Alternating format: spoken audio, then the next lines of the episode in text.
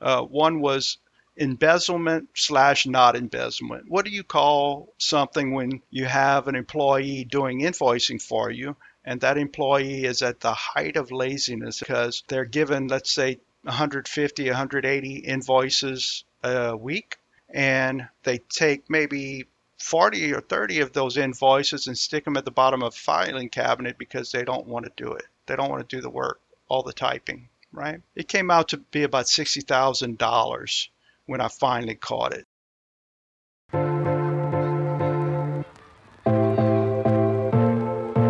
If you are an irrigation professional, old or new, who designs, installs, or maintains high end residential, commercial, or municipal properties, and you want to use technology to improve your business to get a leg up on your competition, even if you're an old school irrigator from the days of hydraulic systems, this show is for you.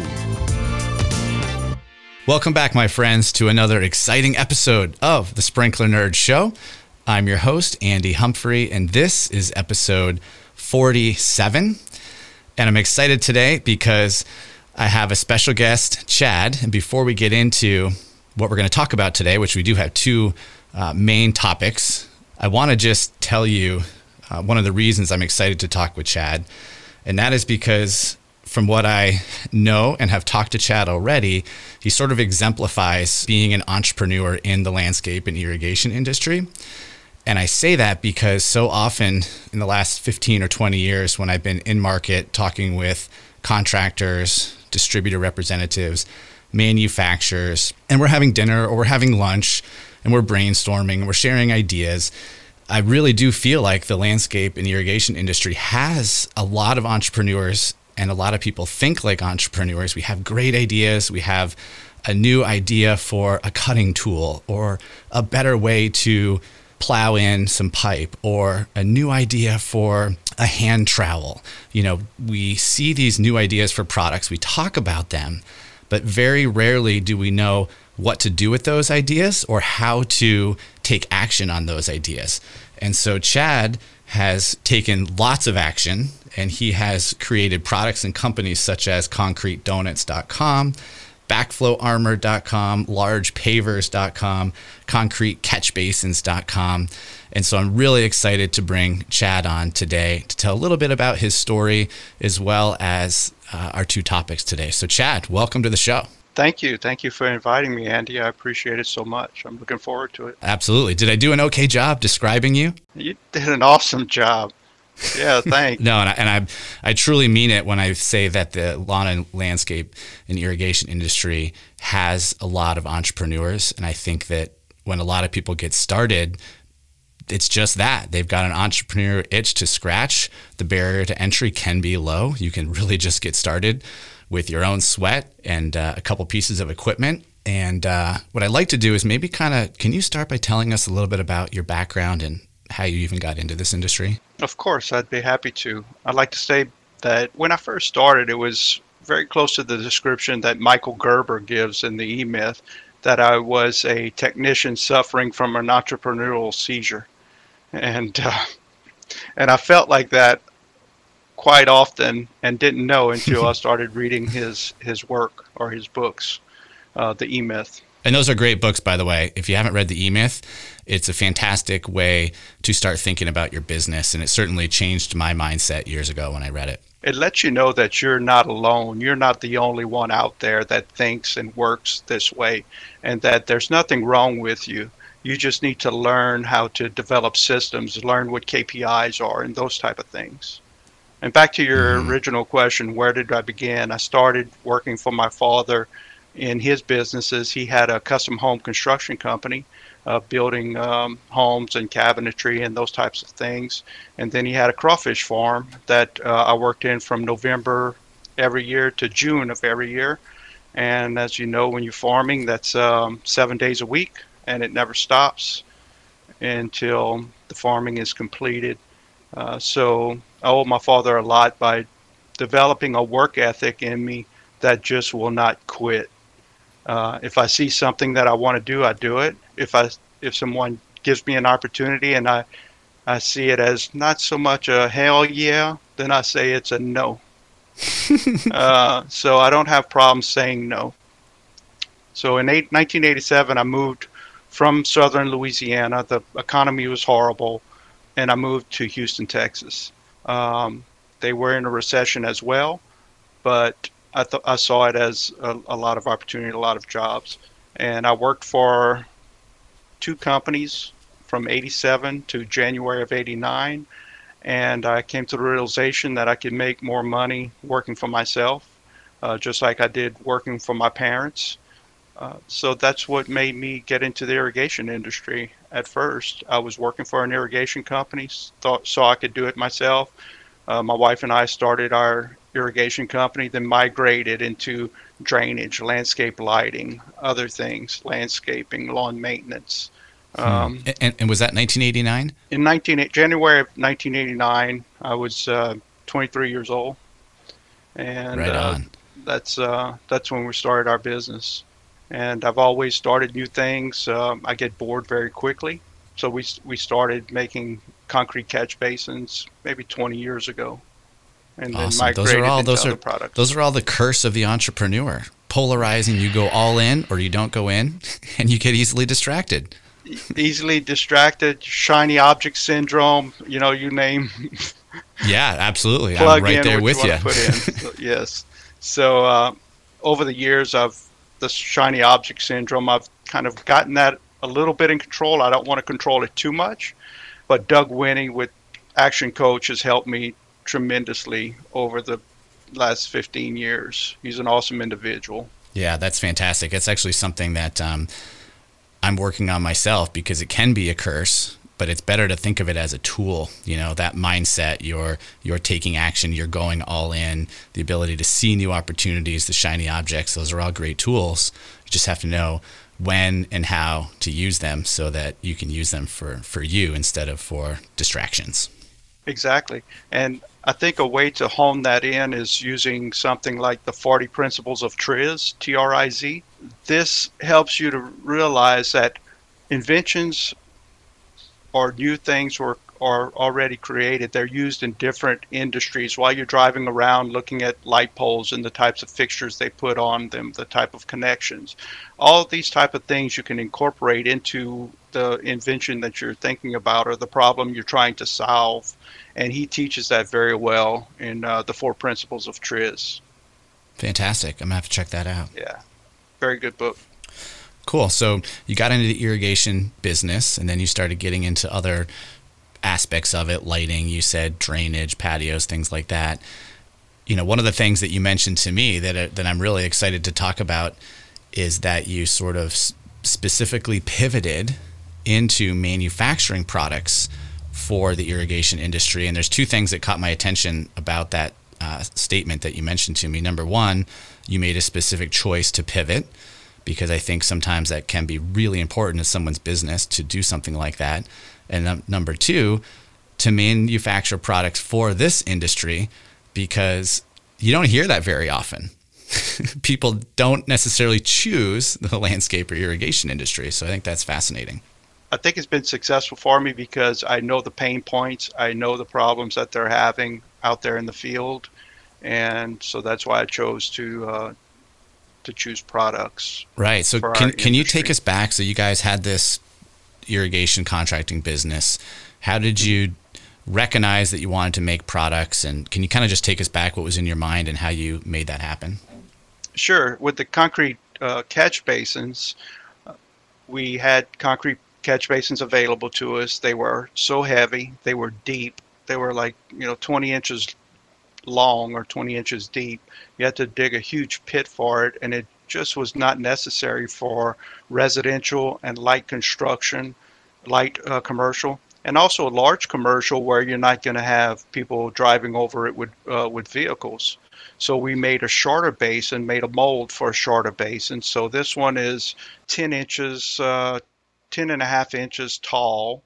So it comes in at about 55 pounds. We make two of them, one for a four inch pipe, one for a six and eight inch pipe. So two different types of basins.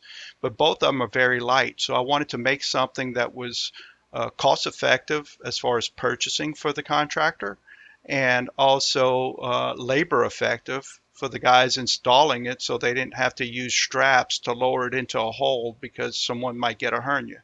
So this one you can load in by yourself easily. At the price point it comes in, it's the same price point as a NDS grate and box put together. Wow. What what So, makes it light? that's what we you- wanted to create. If you don't mind me interrupting you there, what makes you, it light? It's lighter than the ones that were available on the market. The ones that were available on the market were 20 inches deep, so they were twice as heavy. They, ours is, I think, 55 pounds, if I remember right, for the four inch pipe. And the one that we had available to us was right at um, 110, 120. Got it. Cool. And was that the first product you manufactured? That was the first product we manufactured, yes. The second one was the uh, concrete donut. And that kind of scratched an itch, I guess you can say, as probably 80% of our service calls were due to people driving off of the driveway, breaking the sprinkler head, or breaking the pipe under the head. And this was prior to funny pipe being used extensively. So the pipe would break under the Yeah. head. Now that funny pipe is used, the head is usually uh, might be broken, but it's usually pushed down and spraying straight up in the air. So what happens is that you have car driving over this donut, and the sprinkler head is about a quarter inch deeper or lower than the top of the donut.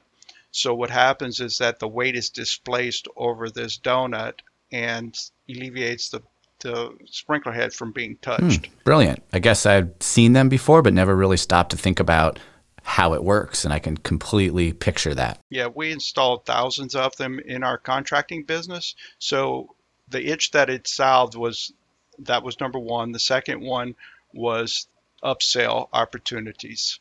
So contractors, uh, technician, the service guy walks up to the door, says, Hello, Miss Jones. Uh, I'm here to service your sprinkler. I understand you have some broken heads. Has a sprinkler donut in their hand, puts it towards them. And when you put something towards someone like that, they grab a hold of it, right? Right. She grabs a hold of it. She sees how how uh, heavy it is, how sturdy it is. This will stop your sprinkler heads from breaking and costly service repairs. So we had increased our service revenue probably by maybe $30, $40 per service call on average. Right. And that is the key is those little, it's only 30 bucks, but they compound over time that that could be all your profit right there. over a year, it's a huge amount. Just like any techni- any contractors that are listening to this podcast, if on your work order that you go out to the homeowner with, if you put a small snippet at the bottom that has a has check boxes and has descriptions for your technician, rain sensor. Does it have a rain sensor? He checks yes or doesn't check it. Is it insulated? He checks it or doesn't check it those types of things, right? So that whenever it comes back to the office and they're invoicing it, we had these color printed kind of brochure looking things that you get in um, credit card envelopes. And one would be with a rain sensor, for instance. We'd put that in the invoice and put uh, a quote, you know, $210 installing rain sensor for you. This is how much you would save over the course of the year. Same thing with the insulated backflow we wouldn't send it to them right away, but come November, we'd say, hey, by the way, when we were there, we noticed your your backflow wasn't insulated. Would you like us to go over and insulate? it?" Now we're in Houston, Texas, so we don't need to drain the systems during the winter. Yeah, awesome. And those would be, um, you know, I was talking to somebody last fall that was looking at purchasing a business, and uh, we about service accounts, and, and that would be something if you were looking to buy a business to get an idea on if they're doing that right now, because it's likely that I don't know, maybe you could say 50-50. If half the businesses aren't doing it and you're buying one, that could be a great way to capitalize on your return on investment quicker is by you know, reaching out to customers and looking for just small little things that can compound over time. You're exactly right. And a lot of companies that purchase businesses look exactly at those things. And if you're not incorporating those things and you purchase a business, you can recoup your investment a lot quicker, including, you know, how your guys are going out, your technicians are going out doing estimates or doing uh, repairs. A lot of them are hourly and then materials. We did that at the beginning also. we had four technician crews running, and I tested only one one crew for a month to see how this would work. And we had a laminated eight and a half by eleven sheet. It had a la carte what the problems are: broken four inch, broken six inch, twelve, rotor, valve, on and on, right? Rain sensor, and on it it had the price. So to replace a rain sensor was 210, a vacuum breaker, you know, examples. And at the end it had a total so we used a uh, wax pencil and we'd write in how many broken sprinkler heads, how many broken rotors, you know, how many valves, and a total at the end. And all these prices were a 25% higher than our average ticket prices to do those items, right? The customers would go for it almost immediately and do the job. So that crew uh, we experienced a 25% increase in revenue without any increase in anything else. No labor, no parts, uh, no extra parts, no extra labor, nothing. Wow. Uh, so then we implemented it throughout the company for the service techs. So you know, if you're averaging 150,000 a year for a service tech, you know that's uh, 600,000 for four crews. 25% of that, that's a good change. Absolutely. That's actually a lot, you know, to, to be able to add 25% yeah. when it's possible you don't even have 25% profit margin net at the end of the year. To be able to add 25%, you didn't do anything extra. Nothing extra, same amount of work. You're taking more money home. And a lot of contractors, unfortunately, don't know the difference in between uh, net profit and gross profit. Yeah. So, you know, that it makes a huge, huge difference. And you know, if your listeners would like a, a copy of that laminated sheet, I can send it to you in a PDF. Keep in mind, it's an example, and the prices are based on 15 years ago and for our market, our region. Okay, so I know some places up north they may charge more. Just adjust it for right. yourself. But if you're interested in it, I can send it to you. Yeah, cool. We'll have to uh, we'll sync up after and figure out if that's something I can put in the show notes or ha- how we want to do that. And I think that's a great idea. And if the listeners can just think yeah. of that as a template, but not something that's an exact pricing matrix, but just to, to get an idea, create something similar of their own. Sure. Or they can reach out to me on LinkedIn and I'll send it to them in a PDF. Okay. Whichever way you would like. Perfect. Yeah. All right. Guys, reach out to Chad on LinkedIn if you're if you're listening, you want to get a copy of that template. Appreciate you offering that. Of course. So can you um I just I still want to step back one one more time. You've got this contracting business and you pivoted into manufacturing product Crete Basin did you feel like it was going to be successful or did you, what were you what was going on in your mind? Did you have fears? Did you have opportunity? What were you thinking at that time? It's not often i have fears about business. That's not what keeps me up at night not at all. What i was doing was solving a problem that we were having at first. Once i could satisfy by producing enough basins for our company then we had ex- access Uh, or excess, then then I would sell to contractors, and the parts houses were reluctant in regards to purchasing it from us, and I didn't understand why completely. I didn't understand the distribution completely. So I got with a, a good friend that that was in one of the parts houses and he told me chad as long as you're selling to contractors we, we're not going to buy from you it's like you're selling to our customers why would we buy from you to sell to the same customers? So that day was the last day that I sold direct to contractors. And that was mm-hmm. 15, 18 years ago, something like that. I, I had been doing basins maybe for two years when this guy gave me this awesome gift of knowledge. And, and I said, you know what? Yesterday was the last day I sold to a contractor. And probably within six months, I picked up all the parts houses in the city of Houston Fantastic. Uh, irrigation.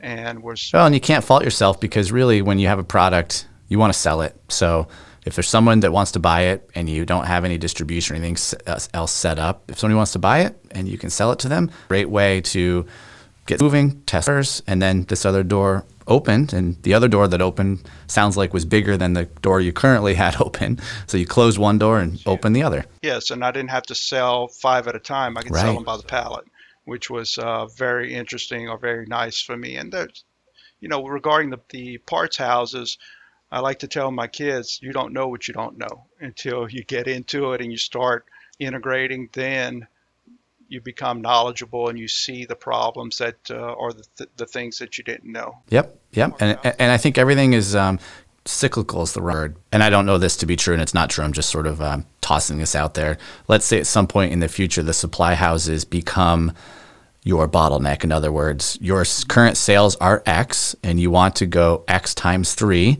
And you can't get the distributors to buy X times three, then you may have to take the business back at some point into your own hands and figure out what are the sales channels. If the if current sales models aren't growing, maybe there's another way to do it that's in combination. So I think that there's there's no right or wrong way. There's only the way that works well for you and your business at any given time. You're right. And uh, looking at that as far as going nationally with certain items, you shouldn't restrict yourself from thinking one sided as far as just producing it from X city and distributing it everywhere. It may be more cost effective to set up satellite distribution or satellite um, areas to ship it to or satellite areas to manufacture it in. Who knows? So I'm open to all those things for any of our products. So th- this was the uh, the catch basins. What and then we and then we did talk briefly about the the donuts. What product came next? After the donuts, the uh, backflow cages came in next. And with the backflow cages, I had technicians out replacing or installing backflow cages because uh, backflows were being stolen. And one of the technicians calls me and says, uh, and this was for a Whataburger in, in the medical center, and they need this water back on like real quick. And if we turn it on, put on a backflow device without a cage, it's getting stolen again tonight. I can't believe so, that. that. People are literally stealing backflows, and maybe this happens all the oh, time, and, and I'm just totally naive about this. But I got to tell you, it's the first time I've heard this. all day and every day. It's drug money, unfortunately, you know, for for people. So uh, one inch PVB, they may get maybe ten dollars for it. Just the weight uh, of the uh, metal so, being recycled is that what you? Sure. Okay. The brass, yeah. So that's why it's stolen and and used in in that form. But this technician calls me and he says, I'm at the Whataburger and I called the parts house. They don't have the correct size. And I said, What do you mean they don't have the correct size? Do, don't they have an adjustable?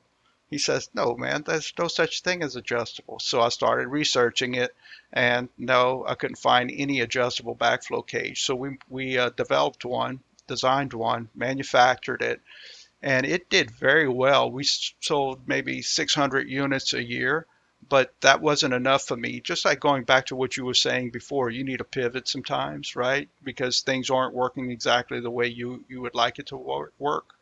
The adjustable backflow cage was solving a problem, but it wasn't um, it wasn't getting the exposure that I wanted. So we developed a cage called the budget cage. So and cages in this form is spelled with a K, K A G E, budget cage. Okay.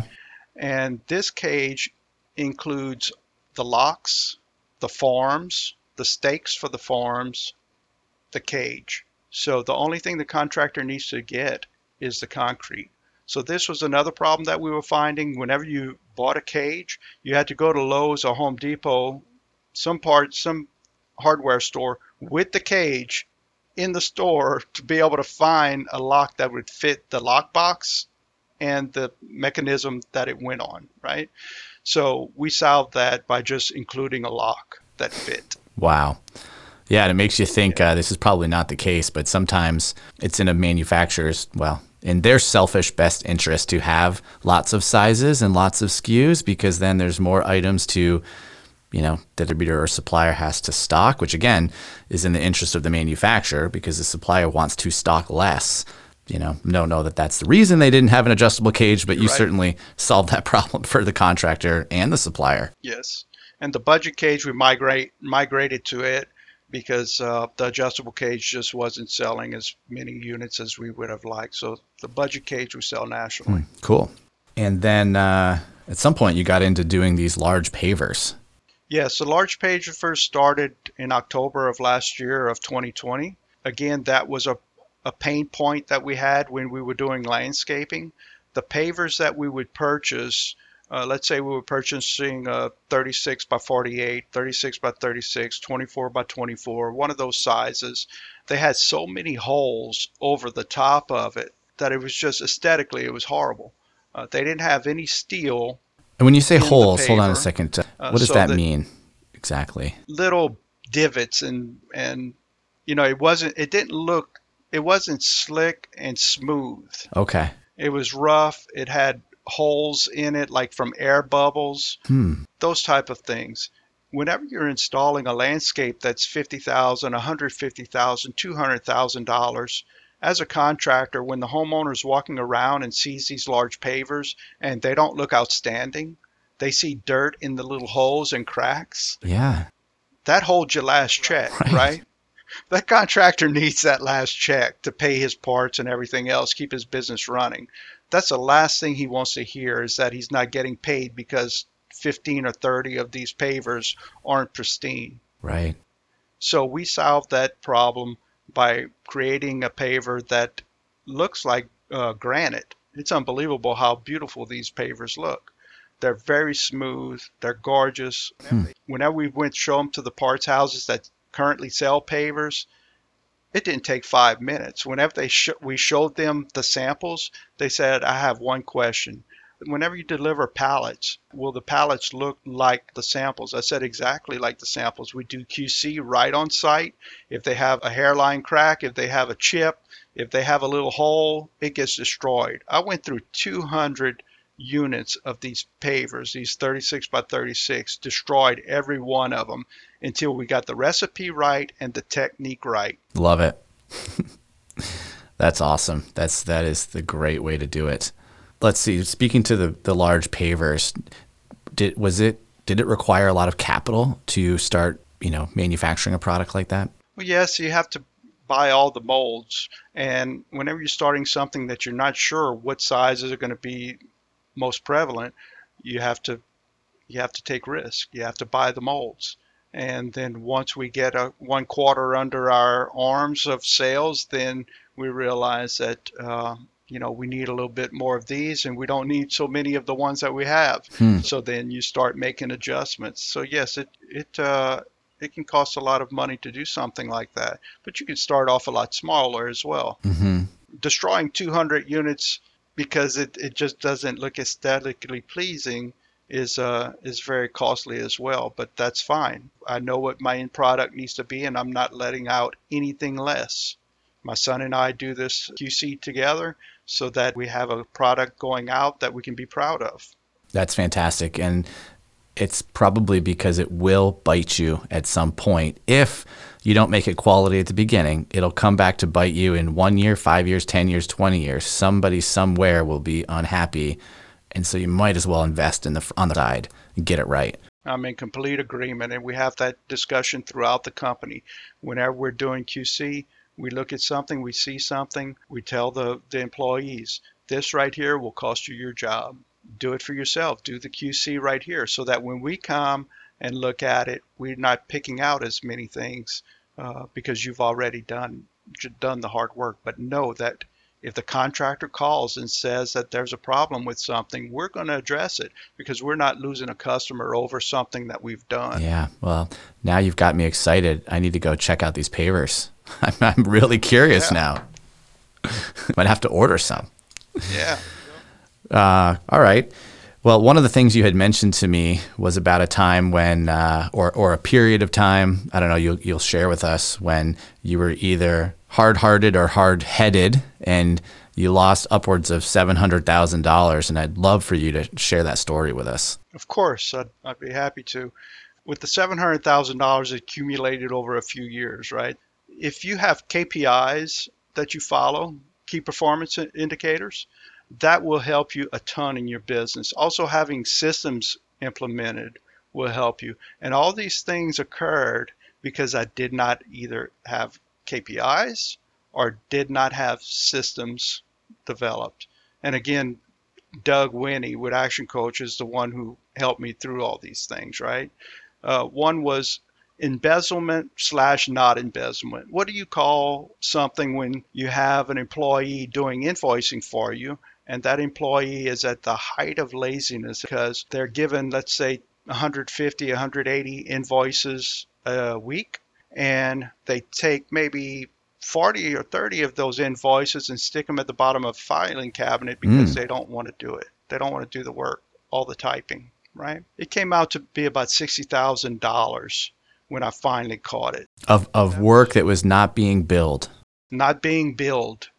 And the ones that were done maybe 60 days ago, I, I could invoice those and maybe get paid on the ones that are 30 to 60. Definitely get paid on the ones that are 1 to 30 days, right?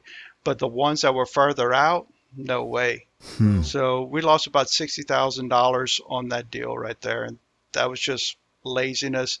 And so what that caused me to do is develop a system for that. Right, whenever the person uh, receiving the invoices or the work orders in the morning uh, would get them, they would count them. If they had 40 invoices or 30, 40 uh, work orders or 30 work orders, he would type that out and send it to me so I knew. So when the person doing the invoicing completed invoicing, I could log on to QuickBooks and see how many invoices were done that day. Mm-hmm. And if there was 20 invoices done that day, we had a discussion. What the hell happened with the others? Right. Kind of just a good checks and balance. It's a good checks and balance. It's a good system to have because uh, you don't know how much money is really going out the door just because somebody doesn't feel like doing the work. Right. And and does that mean so let's say a work order came in that they weren't getting into QuickBooks, and that's how they were being basically um, they were invisible to you because if they weren't being entered into QuickBooks, you had no idea that there was an invoice here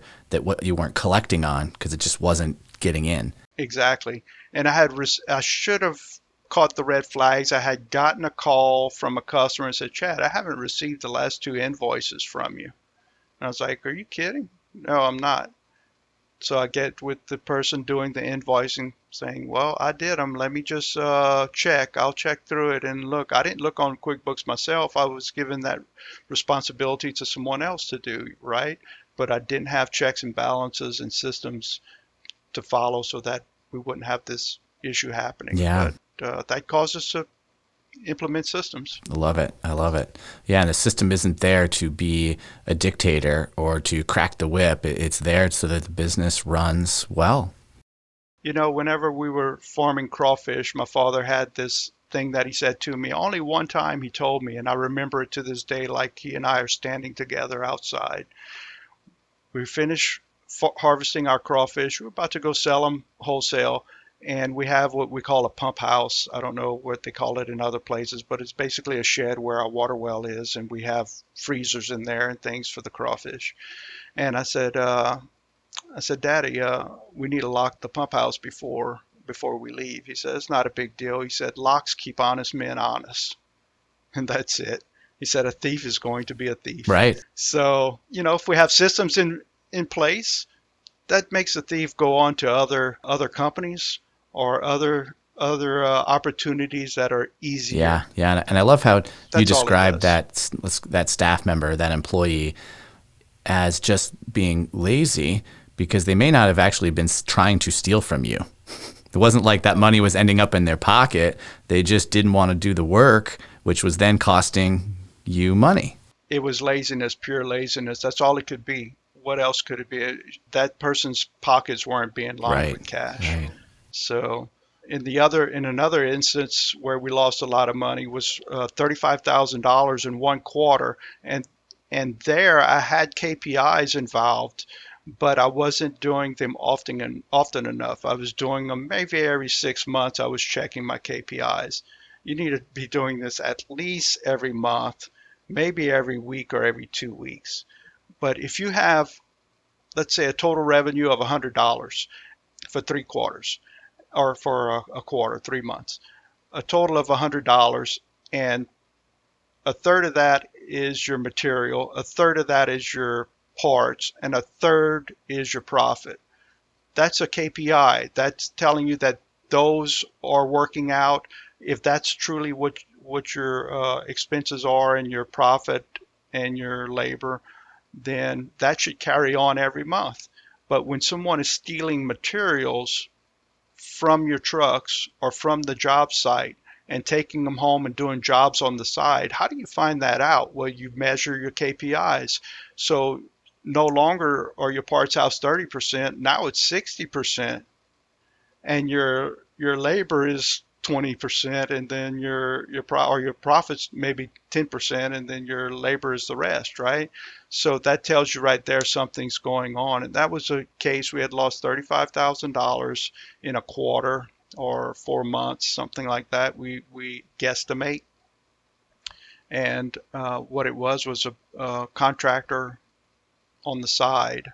Our employee was a contractor on the side um, using our material to do his installations and his repairs. Mm-hmm. Yeah, when it happens very slowly over time, mm-hmm. you know, you don't necessarily notice that case of rotors or those four valves or those 10 sticks of pipe when it's just very slow no. over time. It adds up very, very quickly. Yeah. And it's already tough being in business. You know, 95% of the businesses go out in the first five years, whatever that uh, ratio is. It's huge. And in this case, we, we developed uh, additional systems to watch our KPIs closer. But what we did is every Monday, we would, uh, I'm sorry, every day the guys did a um, an inventory of what they used. So they would take their work orders, and I'm not, I wasn't interested in how many fittings they used. I was interested in how many slip fixes they used, uh, sprinkler heads, rotors, valves, controllers that all came off their truck. They were allotted, let's say, 34 inch spray heads, 30 rotors, and four or five, six valves, whatever it was. So they would write down those big components, put it on the clipboard along with their work orders. So the next morning, when uh, our lead guy would come in, he would see that. He would take those materials, replenish them in a blue bucket, and we had squares drawn on the cement floor with a number for the number of the truck. We would put that blue bucket uh, right there. He would come in in the morning or she would come in in the morning. They would grab their bucket and fulfill their truck. So every day it was replenished. And once a month, I would check the inventory on their truck. Hmm. If it didn't mesh, they paid for it. Yeah, that's great. I don't think a lot of guys, bigger companies, keep inventory but it's something that everyone can improve on, especially if they want to catch those those holes, if you will, plug those holes.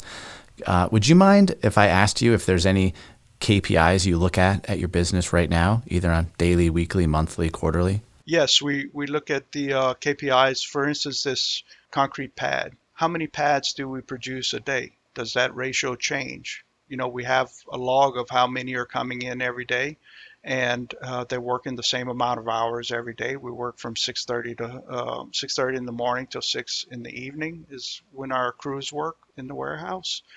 Is the cement changing? Is the Portland changing?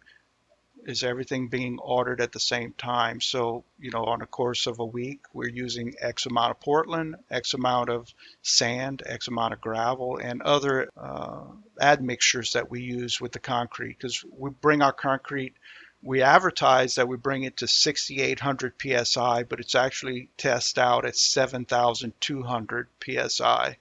To do that, we have to use different things that are proprietary, the way we use them, but uh, we use KPIs with that because that stuff is very hmm. expensive. Yeah. Have you noticed? Um, yeah. Some days you can make more pavers than another day. Depending on the uh, the temperature, the amount of humidity, those type of things will affect how often you can pull the product mm-hmm. from the molds. So in that case, we're still making the same amount of items, but we're using more molds. Okay, interesting. Great. Well, you know we've we've talked about a lot, a lot of things here, and I appreciate you sharing, you know, kind of transparently uh, with us from the owner's perspective, on entrepreneur's perspective.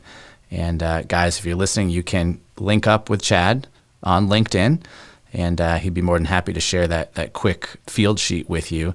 And Chad, before we wrap up, is there anything else that you feel would be important to share with with our listeners? I think uh, self-education, reading as much as humanly possible regarding business. You know, the E Myth is a is a great book to start with. Four Disciplines of Execution by uh, Sean Covey that is a great book to start with as well. but educate yourself. If you want to get into uh, lighting and you're not doing lighting, it's a lot easier today to get into lighting than it was 15 years ago. You don't have very many calculations you have to do anymore. So just get into it and educate yourself and get started. Don't uh, procrastinate on it. Just get in there and get it done. And if you want to reach out to me on LinkedIn, please do. It's Chad Touchet, T as in Tom, O U C H E T be very pleased to talk with you or send you the uh, PDF attachment. Yeah, I love that. Always be learning. Love it. Cannot learn enough. Always. It's great advice. No. Awesome. Well, thank you for your time today, Chad. Really appreciate everything that you've shared and look forward to keeping in touch. Well, thank you for the invitation, Andy. You've been great. Thank you so much. My pleasure. Cheers. Cheers.